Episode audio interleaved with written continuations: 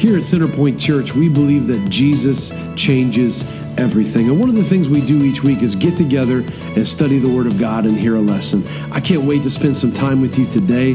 Let's jump right in.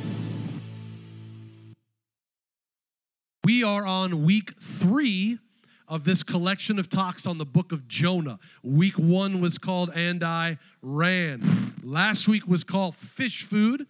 This week, our subtitle is The Shortest Sermon Ever. The shortest, oh, some of you perked up. Mark's like, oh, really? Okay, I'm into this now. Unfortunately for you, that has nothing to do with my sermon, has everything to do with Jonah's, but it is called The Shortest Sermon Ever. Let me recap where we are. Jonah is one of 12 minor prophets. How many? 12. We talked last week about echoes all throughout Scripture. You're going to see echoes all throughout Scripture. The number 12 is no different. When you see the number 12 in Scripture, it almost always points to man of some sort. There were 12 tribes, there were 12 disciples. Now, the minor prophets and the major prophets has nothing to do with the impact, it has everything to do with the length of their book. And so Jonah is a relatively short book, 48 verses. Only three include the big fish that's behind me, and we're already past his point in the story because the centerpiece or the center point is not the fish, it's not even Jonah, it's always God. And in particular, it's always Jesus Christ. And we talked last week that Jesus, recorded in the tax collector's gospel, talks about Jonah. Now, when you're studying scripture, there's a few important things, and we're about to jump into it.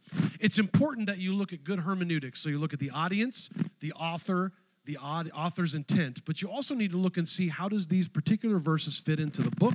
How does that book fit into all of the Bible? And so with Jonah, when you're reading things in scripture, it's really hard to determine what's going to be allegorical, what's literal, what's prophetic.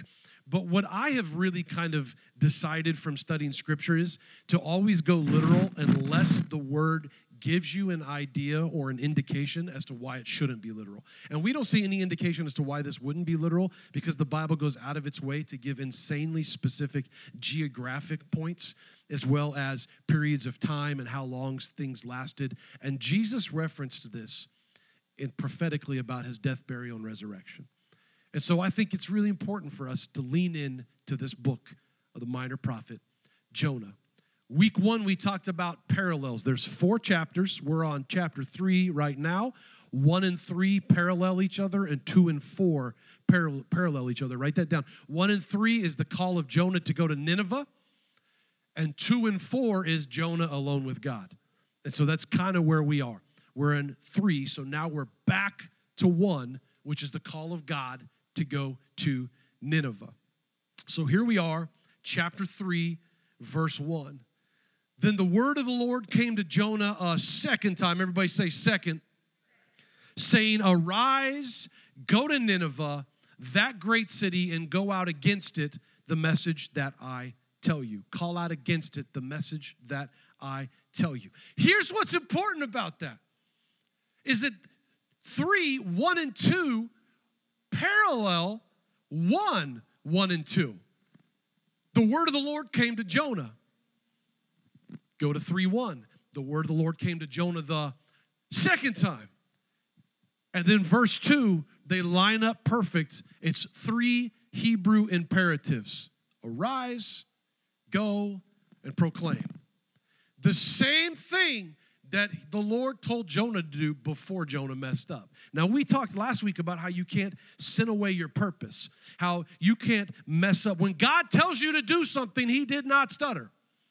We talk ourselves out of it because Tony, like, I messed up. I'm a bad person. I didn't listen the first time. I'm disqualified from doing the work of God. And God's like, dude, I already knew you were going to do all of that, and the word's going to come back to you a second time. And if I had to actually pick what I think the entire theme of this book is, it's two things it's God pursuing imperfect people and God using imperfect people for his perfect will. And we see it over and over and over again in Scripture. But here's the difference. I want you to write this phrase down. Same task, dot, dot, dot, different Jonah. You see, one, one and two, and three, one and two, a lot happened in between. So now Jonah's coming for the same task, but this is a different Jonah because this Jonah's been through some things. This Jonah has grit. This Jonah is a lot more humble.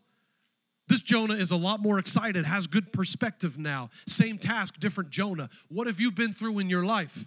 Because if God's still calling you to do something, you should be different than you were last time when you messed up. I know it's like, man, okay, I've seen what a life looks like when Jason tries, tries to do everything. I've seen what that looks like. That almost cost me my marriage, my career, and my relationship with my children. Like, I've seen what it looks like when Jason is the engine to drive this train. So instead, I'm going to make myself a caboose. And it's a big caboose these days. Because sometimes when you try to run your own life, you act like a caboose. That's in the Old Testament. Same task, different Jonah.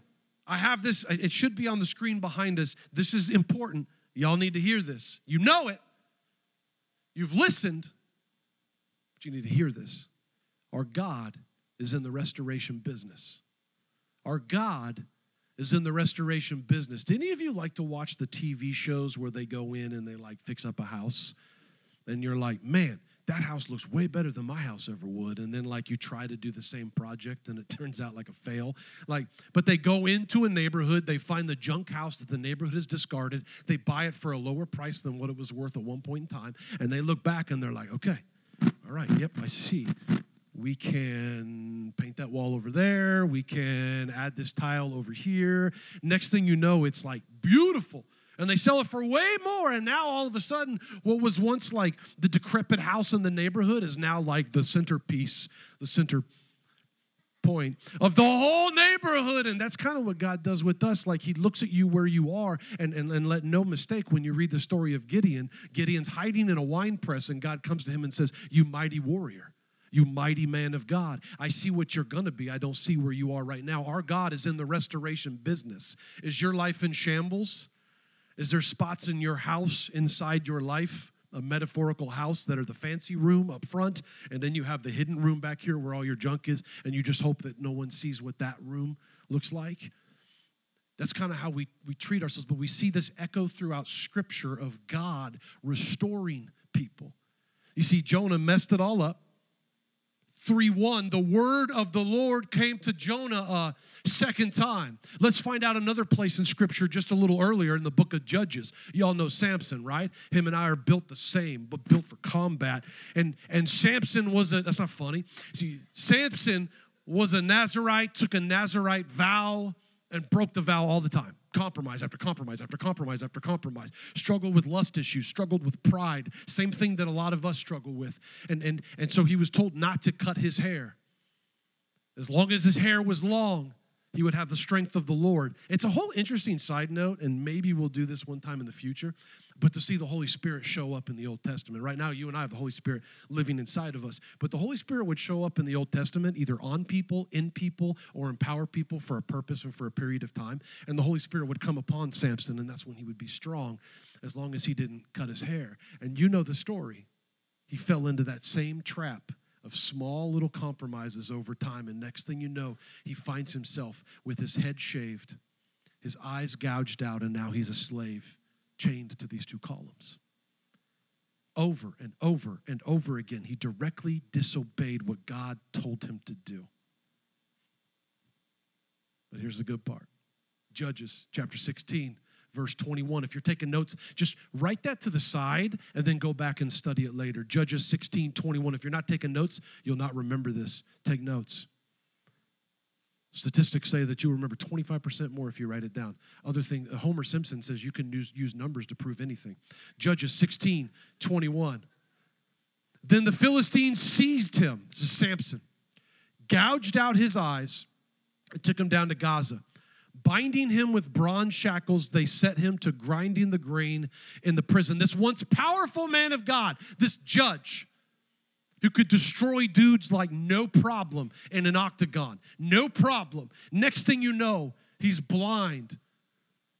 They've completely just humiliated him in front of people.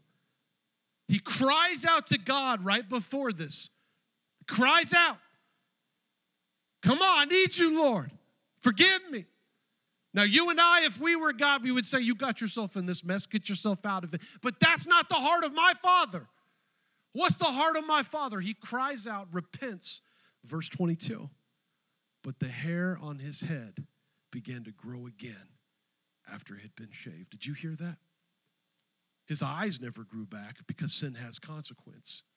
But when you repent to God, the power of the Lord can come back to you no matter how many times you've walked away from it, no matter how many times you've directly disobeyed what God's told you to do. We see it over and over and over again in Scripture that the power of the Lord can come upon men and women. If they call out to His name and turn from their ways, He will heal their land. That is worth celebrating. Come on, church. Come on. Clap for that. Come on. Okay, okay, okay. That's Old Testament. Well, I have something for you in the New Testament as well. My second favorite character in the New Testament, my first is Jesus. Okay, hello, should be yours too. But my second is Peter. Peter, the Apostle Peter, the rock, Cephas. And I want you to hear this. Now, this is really interesting because this is recorded in the beloved's gospel, which is John. And, and this is after Peter has denied Christ. You probably know the story, but I want to add another layer of an echo throughout Scripture because, again, we're seeing how this fits into all of Scripture. And so here's what I want you to understand that even in the New Testament, God is in the restoration business. So we have Peter denies Christ three times. Now, to you and I, that doesn't seem like that big of a deal. But imagine Peter, who loves Jesus, knowing that he was going to abandon him at the time of need and leave his Savior, his King, who he's been with every single day for three years. And when he needed him most, he let him down and deserted him. For Peter, that was everything. So Peter denies him. No, I don't know him. Yes, your accent gives you away. He cusses out a little girl and says, I don't know him. It's Peter. Jesus dies raises from the dead.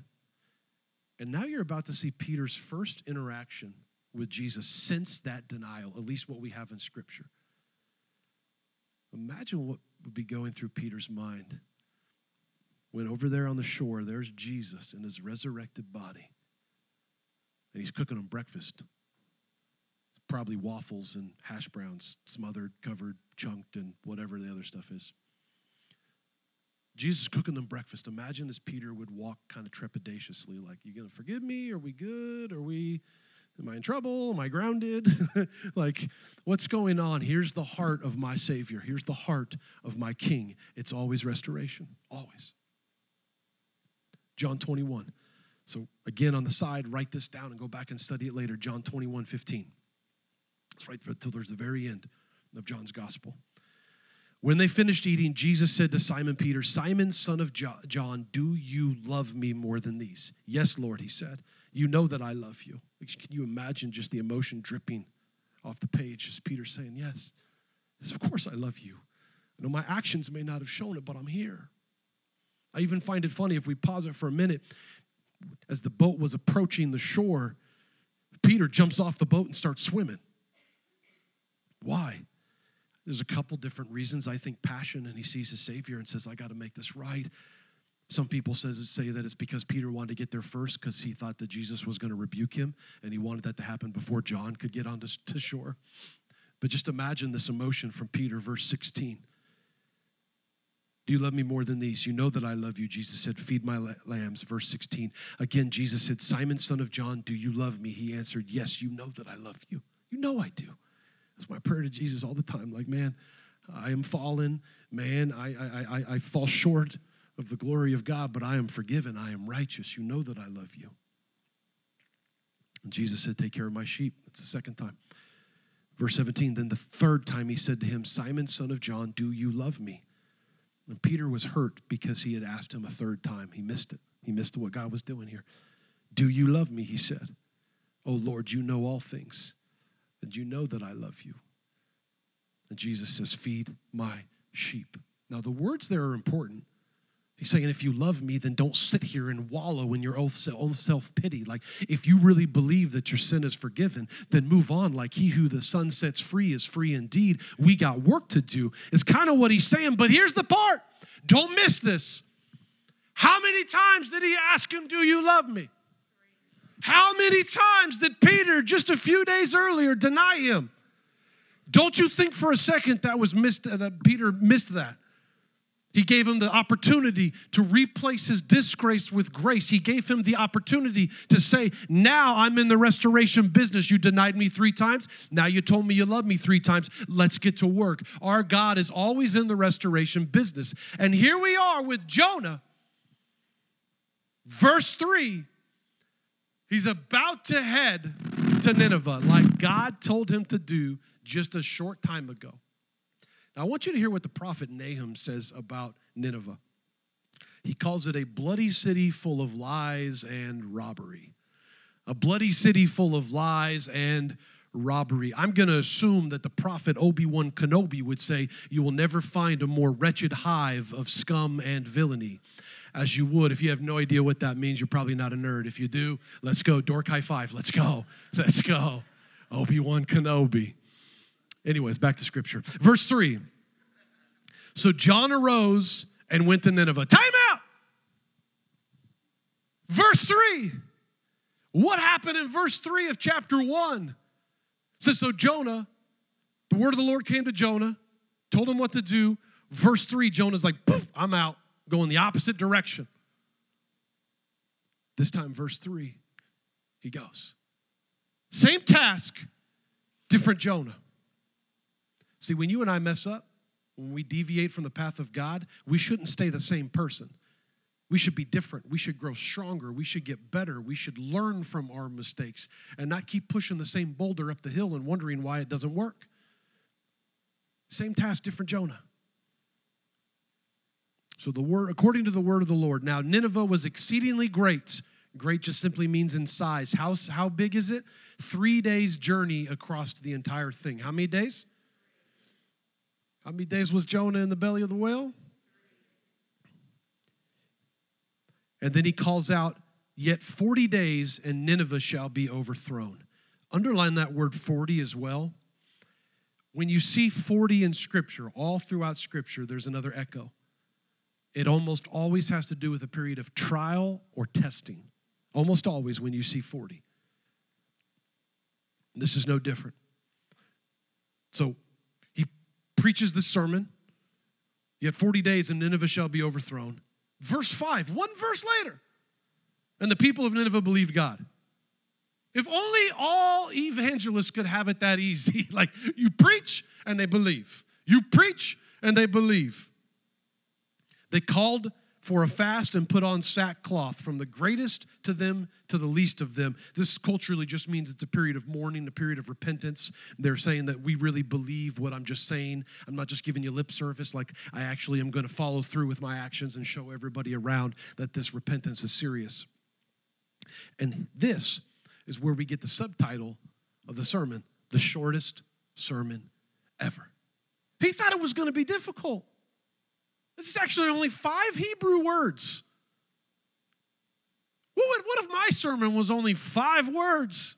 My grandfather, who just said woohoo, my grandfather, he told me one time nobody ever complains when the, when the preacher cuts it short. it's just the truth. Five Hebrew words, and the entire city, what was a terrible city, one of the capital cities of the Assyrian Empire, and the whole city repents. You know what that lets me know? Someone needs to hear this. At your work, you need to hear this. Whether there's repentance or not, that's not on you. That's on God. God's just asking you to speak the words of His glory. It also lets me know that you never know what someone else is going through. The person that has the desk next to you, God may be tilling their soil of their soul right now for you to plant some seeds. But if you don't, it may never happen. Because most of the time, when God needs someone, like wants to bring a blessing or salvation to someone, oftentimes he'll use men and women to do it. In fact, almost always. Sometimes he uses a donkey, and there's another joke in there somewhere. But if Jonah didn't go, what would have happened in Nineveh? If your coworker never hears about God and it was supposed to be you, then, then what happens when she dies? We got to be reminded if you love me, feed my sheep, do something. I feel like Jesus would be saying, like, I paid too much for you to do too little. Let's get to work. Come on. We got a world to win. So, so we don't know what they're going through. And I can't help but imagine that something had to happen for the words of Jonah to have this quick of an impact. It's really interesting. It almost feels like if you look out throughout church history with different men and women that God uses, they're just normal people, and God just kind of determines where his spotlight is going to be, and he just anoints someone out of almost seems like out of nowhere. And they're usually the least likely candidate. But I also think that there may be something to the appearance of Jonah that maybe got everyone's attention. So, so we actually have there was actually a news article, and I read it on the internet, so it's got to be true. Just a couple months ago, June of 2021, of a guy named Michael Packard, and Michael Packard was actually swallowed by a whale. This was in Cape Cod, a veteran lobster diver. Why didn't anybody in my uh, high school tell me I could major in that? I love lobster. Swimming's pretty cool. Instead, I was pre law, which was terrible. Look where that got me. I'm too honest to be an attorney. Just kidding. We'll totally cash your tithe checks if you're an attorney. Please keep coming. All right. June of 2021. Listen to this quote from him. I could sense I was moving. I could feel the whale squeezing with muscles in his mouth, he said. Initially, Packard thought he was inside a great white shark, but he couldn't feel any teeth and hadn't initially suffered any obvious wounds. It quickly dawned on him that he was swallowed by a whale. And here's his quote I was completely inside, it was completely black. And I thought to myself, there's no way I'm getting out of here. I'm done. I'm dead. And so then he realizes that he still has these flippers on. And when he kicks the bottom of the whale's gut, it didn't like it very much. And so he just keeps doing that. it's kind of like when your kids are tapping on something and you're like, enough! And, and that's kind of how it was with this whale. And all of a sudden, he just spews him out. And he's survived being in the belly of a whale. That may not give us much of an indication because he wasn't in there for very long. But in 1891, there was a guy by the name of James Bartley. And I want you to hear this story. This might give us an indication as to Jonah's appearance. Now, we don't have any record of, of any of that. But I think sometimes we can look in scripture and maybe say this might have happened and maybe this was what happened. And I can't help but think of this. James Bartley in 1891 was in a whaling expedition. Like they're trying to catch a whale and they shoot a harpoon at a whale and the whale pulls away. And as it pulls away, he falls overboard. Then, as he falls overboard, he falls directly into the mouth of the whale. Now, they end up actually killing the whale and they drag it to wherever they go to chop open a whale. And, and, and when they slice it open, after hours and hours and hours and hours, approximately somewhere between 15 and 24 hours, he was in here they slice open the whale's body, there's James. And he's like, dude, y'all didn't even miss me. I fell off the cruise ship, and here I am. Y'all are drinking drinks out of coconuts with little umbrellas, and I'm in the whale. But listen to what happened to him. Because of the acids inside of the whale's stomach, it bleached his skin almost completely white, made all of his hair fall out over his entire body, and made him blind. Now, he still lived not a very long life. I think I read that he died at age 29, but but he lived.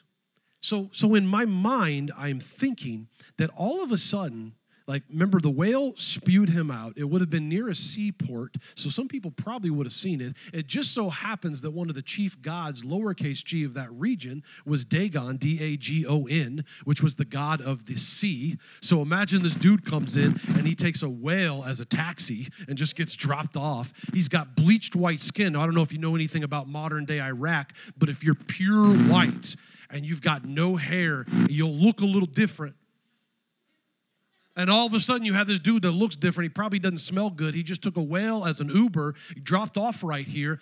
And now he's coming in preaching a five Hebrew word sermon. No wonder revival breaks out. If that dude walked in this back door, first of all, I've got security here because I'm not exactly built for combat. Since you laughed at my Samson joke earlier.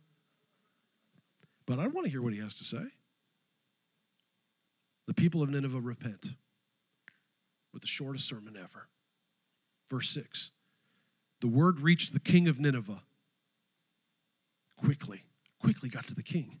And he arose from his throne. Surely he's going to put this down, these rabble rousers.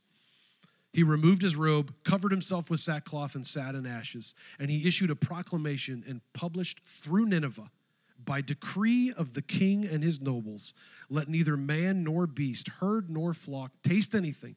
Let them not feed or drink water, but let man and beast be covered with sackcloth and let them call out mightily to God.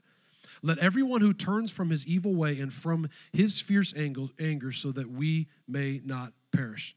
I skipped that from the violence that is in his hands. Who knows? God may turn and relent and turn from his fierce anger so that we may not perish. Because remember, he said judgment's coming in 40 days. When God saw what they did, how they turned from their evil way, listen to this our God is in the restoration business. God relented of the disaster that he said that he would do to them, and he did not do it. This would be a great spot for us to end this entire sermon. It would have been a great spot for the book of Jonah to end, but there's not. Because God isn't done with Jonah's lesson yet. And we'll pick up on that next week. But here's the part that we have to understand. If God wants to bring revival to your family, to your neighborhood, to your workplace, to your school, He's going to use you. We need you. But if we sit here and don't actually act like our sins are forgiven and that we're righteous because we're sons and daughters of the King, then you minimize the power of the blood of Jesus. I don't like, forgive me if any of you say this, when we, some people walk around and say, oh, I'm just an old sinner. It's just, it's all I am. i am just going to limp my way through heaven until I can be made perfect in heaven. No, no, no, no. You are righteous because you are a son and daughter of the Most High King, and it's about time we start acting like it. What you need to understand is this is that God's will for your life is constantly replenishing. Constantly replenishing, like a cistern that just completely overflows. Constantly. I want you to write this phrase down. We serve a God whose son was dead until he wasn't. Your situation is hopeless until it's not. Your marriage will never be healed until it is. Your diagnosis will never recover till it does. We serve a God who is in the restoration business. We serve a God who will use imperfect people for his perfect will over and over and over again. We serve a God. The story of the prodigal son is the father. And, and, and this song we're about to sing is Run to the Father. But the second part of that is, is that the father ran to the son. That didn't happen with Middle Eastern men very much. I haven't ran since 1986, but, but he ran to his son as well. The final thing I want us to hear is about perspective. I read a book recently and it said that all prayers are finite to an infinite God. Like literally, he can raise Lazarus from the dead, or he can heal your marriage, and they're both take equal amount of power of God. And your situation is impossible until it's not. Jonah needed perspective. See, Jonah looked at his situation and said, I can't do this. I don't want to do this. It's not possible. And, and I don't even really want to. And he looked at it like, Why are you asking me to do this hard thing? Why are you asking me to do this? but his perspective could have been. In the Old Testament, the Old Covenant, we have around a little less than 50 people who ever heard directly from God, and Jonah was one of them. And his perspective was God's asking me to give too much or do something I don't want to do, when he should have been, I am one of the very few men and women that God chose to speak to directly to do the hard things. I think about Esther and when Mordecai's telling her, maybe you were put in a t- for a time such as this. So if I could just pull back my rib cage and be honest with you for just a moment. It's really hard to give up a comfortable job and move to a town where no one knows you. They don't even know if they have enough money to pay you. In the middle of COVID, and pastor a church. If I could be real honest, man, for the first six months I was here, I was mad. He's mad at God. Why would you ask me to do this? Surely there's someone else. Like, this isn't what you're supposed to do on the professional scale. Like, you're supposed to move up. Not start at the bottom and wash people's feet.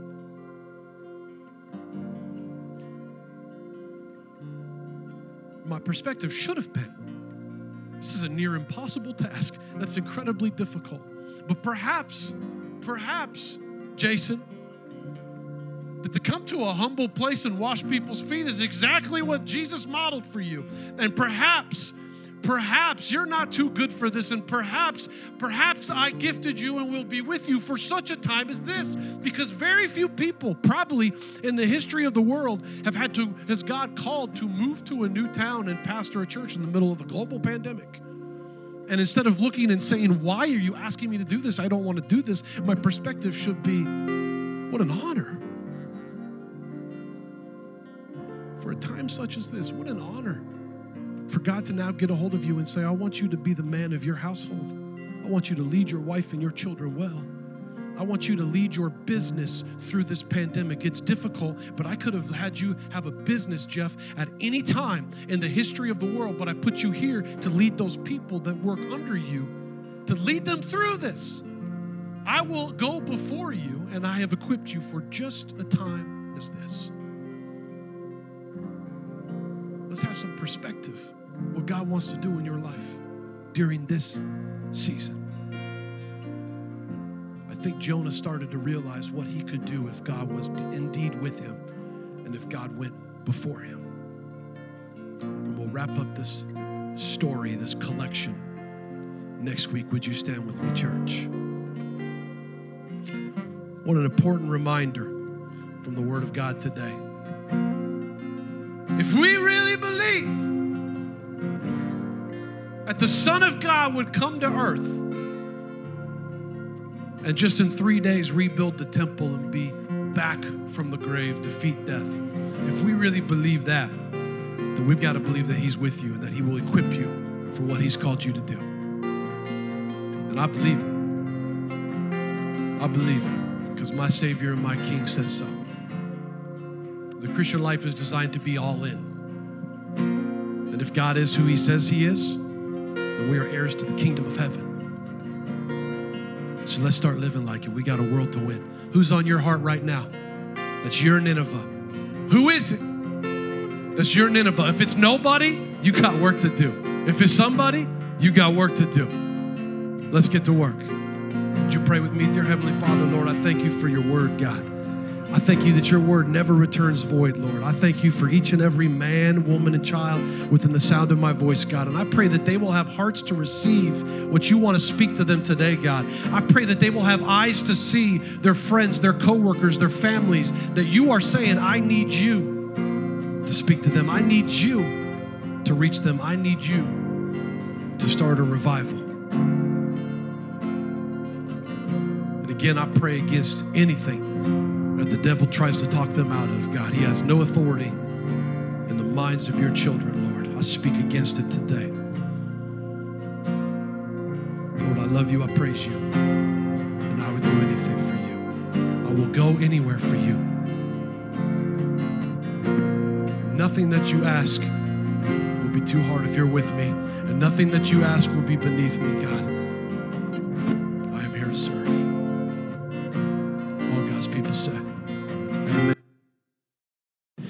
Really enjoyed spending some time with you today. If this message impacted you in any way, let us know. We want to hear your story. You can contact us at centerpointtn.com. We can't wait to hear from you.